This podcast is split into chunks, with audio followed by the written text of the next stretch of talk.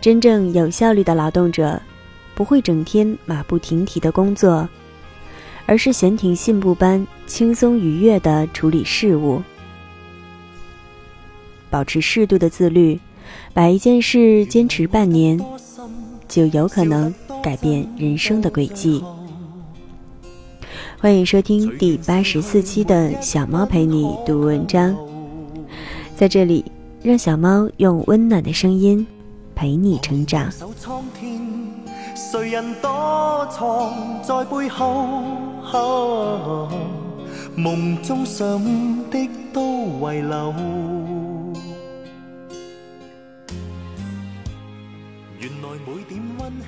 今天为大家带来的文章标题是：高度自律是怎样的一种体验？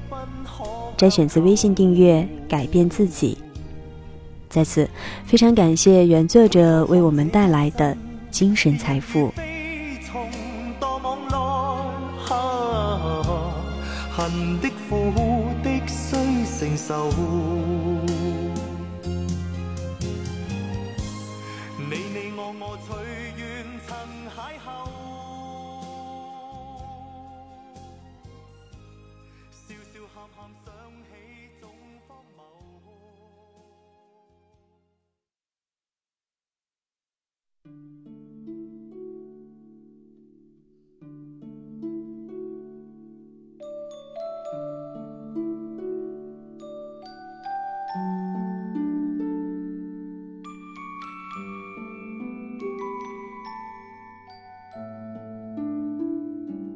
高度自律是怎样的一种体验？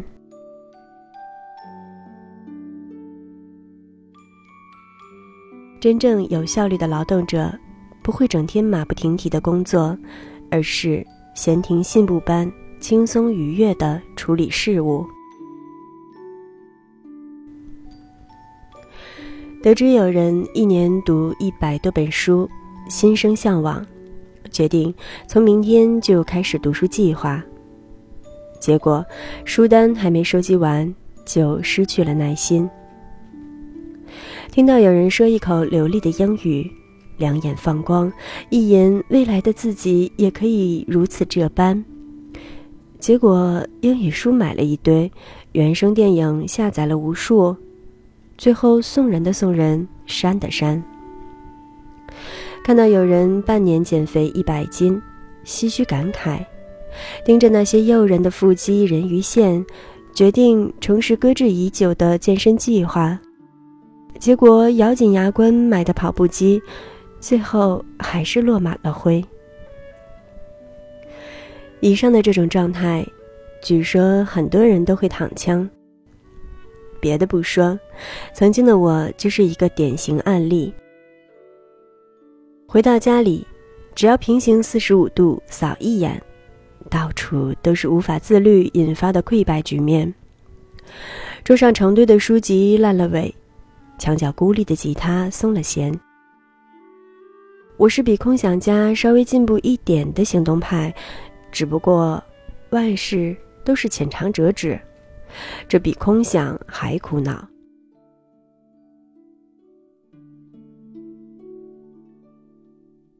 有时候觉得我特别适合当一个渔民，那样就可以不予理会嘲讽的眼光，心安理得的三天打鱼，两天晒网了。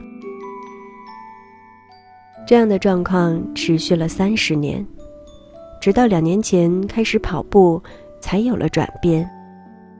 而且，通过跑步这一件事情的自律，牵一发而动全身。慢慢的，原来生活中那些不忍直视的恶习，逐渐得到了遏制。但我必须承认，自己离高度自律还有那么一大截，只是比起前三十年，现在的生活节奏熨贴而有效。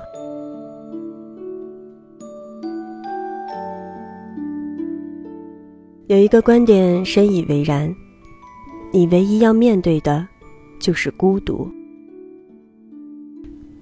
自律就像一颗卫星，在推向太空的前期，必然有过一段漫长、痛苦，或者前途未卜的经历。然而，一旦冲破大气层，摆脱地球引力的束缚，剩下的就是在既定的轨道井然有序的运行。这一切，不经历前期的挣扎和锤炼，不会体会到那份悠然自得的从容。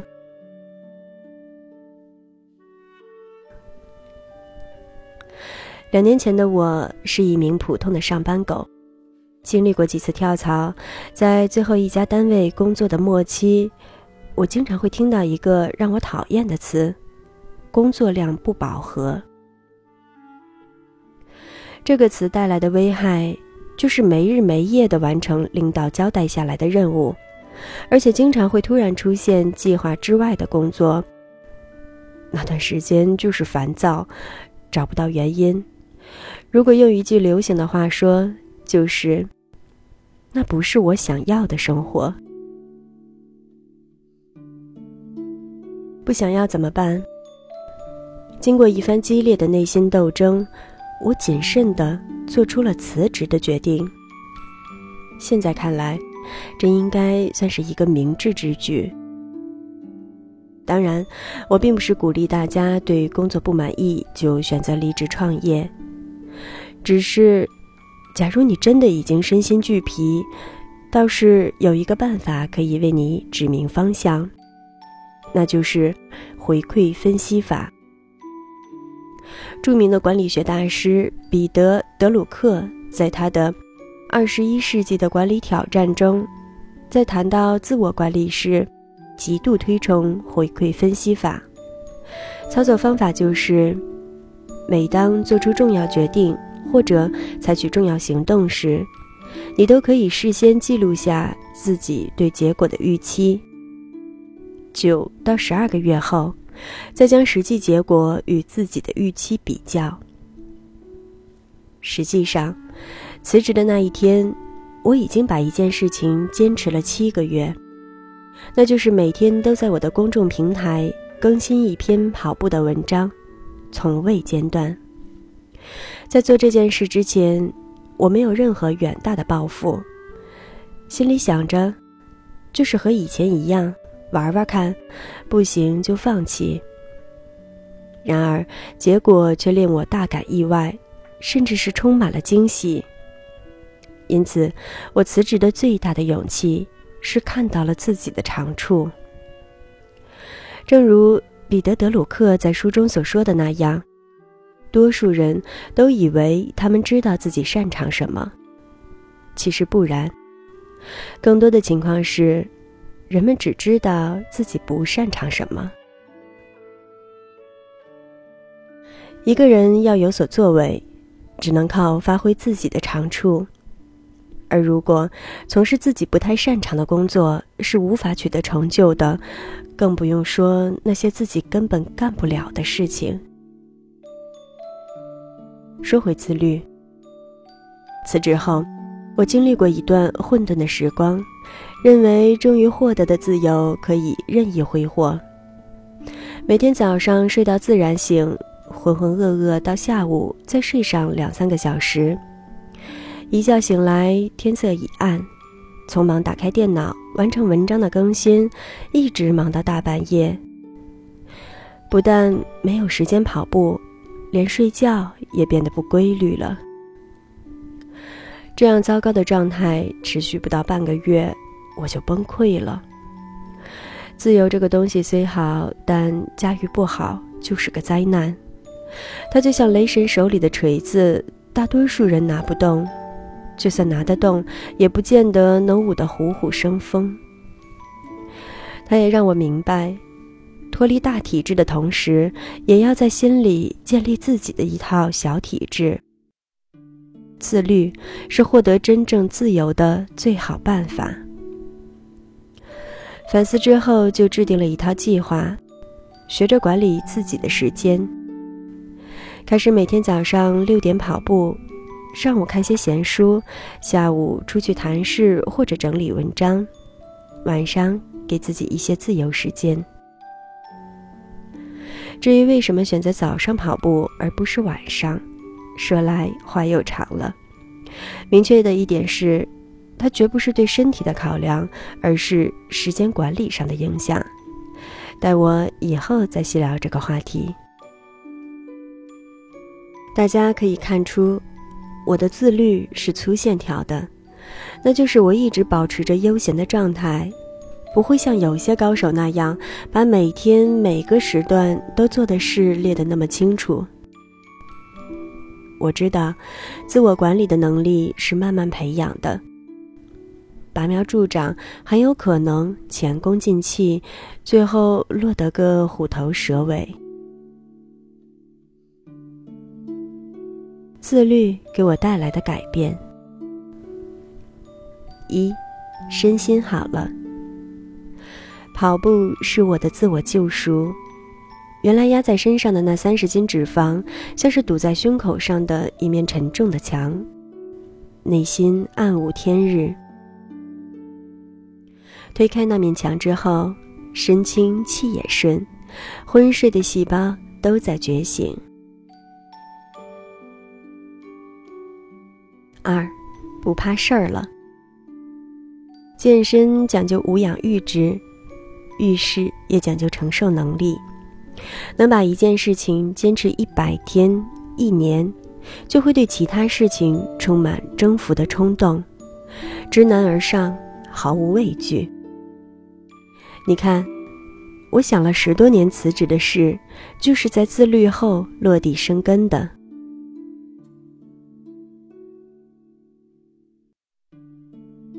三，时间多了，欲望少了，睡得就好，起得就早，时间自然就多了。多出来的时间可以用来满足一下越来越大的输瘾，跑步瘾过瘾。四，更满足了。以前天天吃肉喝酒，现在自律克制。反倒对节日里的一醉方休无比期待，逮着一次就大碗喝、大口吃，满足。高度自律是怎样的一种感受？我不知道，但保持适度的自律，把一件事坚持半年，就有可能改变人生的轨迹。我就是活生生的例子嘛？小时候想去少林寺，上学后学的计算机，毕业了进的报社，后来又转战电视台、互联网，现在跑步成了我的事业。过去三十年，没有一件事像现在这样能带给我这么大的成就感，而且又那样富有魅力。两年的自律就有这样美妙的感觉。那长期的自律，一定会有一个更美好的感受。自律的几个阶段：一、自律的前期是兴奋的。每个人都有好奇心，年轻人都喜欢尝试新鲜事物，而且每件事情在刚开始做的时候都充满干劲。正所谓三分钟热血。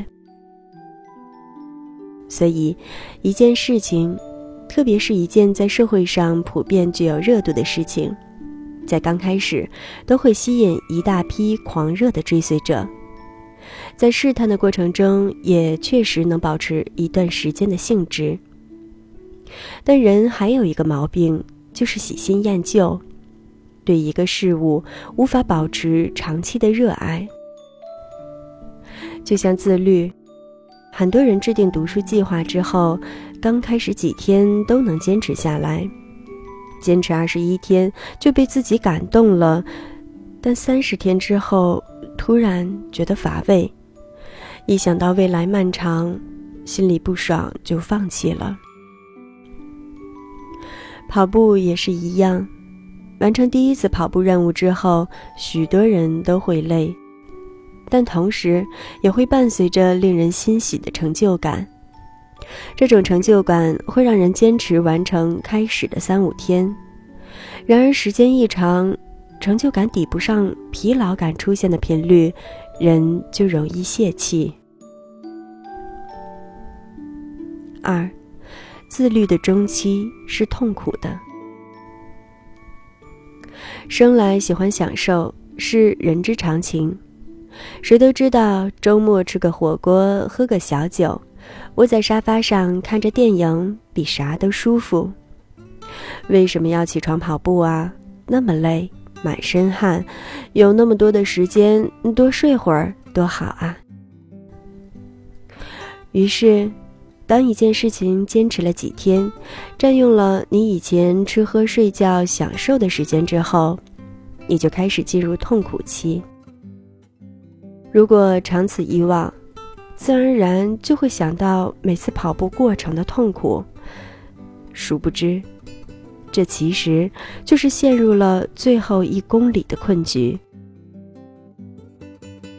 心理和生理的双重折磨，一般人都是乖乖的缴械投降。就拿糖尿病来说，它虽然是致命性疾病，但现代医学已经把它转变为可控范围，只要定期口服或者注射用药，就能预防伤害。但为什么每年还是会有许多人因为它而昏迷、失明、截肢，甚至死亡呢？原因就是许多人都不会坚持按时用药，从而影响了药效。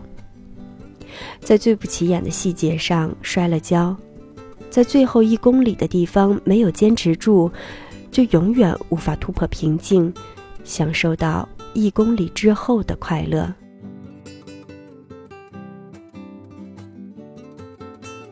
三，自律的后期是享受的。还是那个卫星的例子，当自律改变了自己，就会吸引别人的关注。一个两个的关注可能不会觉得如何，但成百上千人的关注就会给你很大的自信和满足。说到底，人还是群居动物，藏在阳光下只是很少的一部分。但，就算是最不喜欢交际的人，也是希望得到大家的赞赏和关注。当然，自律最终目标不只是为了得到别人的肯定。但如果你通过自律有效督促了自己，学会在生活中积极摄取知识，努力锻炼，你的一举一动、一笑一颦，自然就会让亲友感受得到。跑步为什么会给人带来无穷的正能量？正因为它是见效最快的自律方式，只需要跑三五个月就会有收获。如何做到自律？许多人以为自律就是把自己所有的时间都排满，不浪费一分一秒。其实不然，给大家分享稀缺里的一个观点。生活中不能没有余闲，在经济上没有余闲的人是穷人，在时间上没有余闲的是整天忙碌却没有收效的人。简单的说，就是如果每天计划表安排的很满，没有一点空余的时间，只专注当下的工作，就容易被突发事件打乱节奏。人的精力就和上网带宽是一样有限度的，如果总是拆东墙补西墙，自律很快就会成为压力，转变为自我束缚，逐渐陷入忙乱。这就很清晰明了的道出了为什么许多人无法很好的自律，就是因为一开始就把时间安排的太满。所以，如果你也想学着有效的自律，先从一件事做起，不要贪多。比方说跑步，一百天就做跑步一件事，也不要硬逼着必须每天都跑，那样既不理智也容易受伤。刚开始，一周就跑三次，坚持下来，对于自信心的建立就有很大的帮助。一旦在一个时间段里完成了一件之前认为不可能完成的任务，你就会慢慢喜欢上自律的感觉的。从明天起，跑步、读书，还是其他别的，任选一样吧。只要开始，自律会把你带入充满惊喜的世界。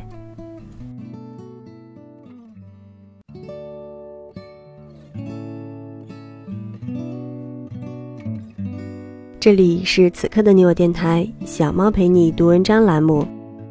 小猫陪你读文章，遇见美文，共同分享。